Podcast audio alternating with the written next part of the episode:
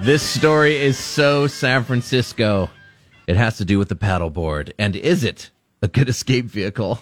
I'm not gonna lie. My initial thought of this was a Florida story. Yeah? I thought we might have been getting to what the Florida here. Yeah. If you ever watch a San Francisco Giants game, there is just paddleboarders everywhere catching home runs. Makes a lot of sense. When you're running from the cops, maybe pick a getaway vehicle that has a top speed of higher than just like a single digit mile per hour. Yeah. I mean, if you're going to use the paddleboard, you better be ready for a workout. Uh, last Thursday, cops got several reports of some idiot in an SUV driving rec- recklessly in a parking lot near San Francisco. Okay. It's attracting attention.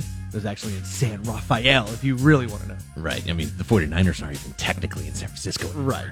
The uh, the guy's name is Josh Smoke. He's uh, 41 years old. And when cops showed up, they realized there was a warrant out for his arrest. Sounds like he's living up to his name. So they tried to arrest him. But he ended up fleeing the scene on a paddleboard. Okay. It's not a fast vehicle, but these cops are on land, aren't they?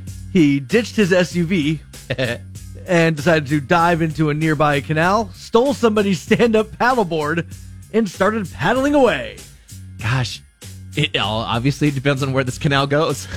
I mean, you ditched an SUV. Yeah. You had a vehicle. I think he was thinking they can't go on water, but he's in a canal. He needs Right. a place where he can get away. I understand the speed thing, but it'd be nice if he could go somewhere where they couldn't, you know, like through a culvert. right. Duck. Uh, cops tracked him down about two blocks away uh, when he emerged from the creek, and they arrested him. so they just went to where the water source Right. was going. Yeah, Eh, the I creek. mean, He can't get out till down here. Let's just go two blocks down. that's the problem with like a creek and all that. It, it kind of just goes one way, and you know where it's going. And then he's just coming right towards you. Uh, the original warrant had to do with vandalism and assault, I guess. Now he's also facing charges of obstruction, giving a false identity, and theft charges for stealing the paddleboard. Once again, what do we learn?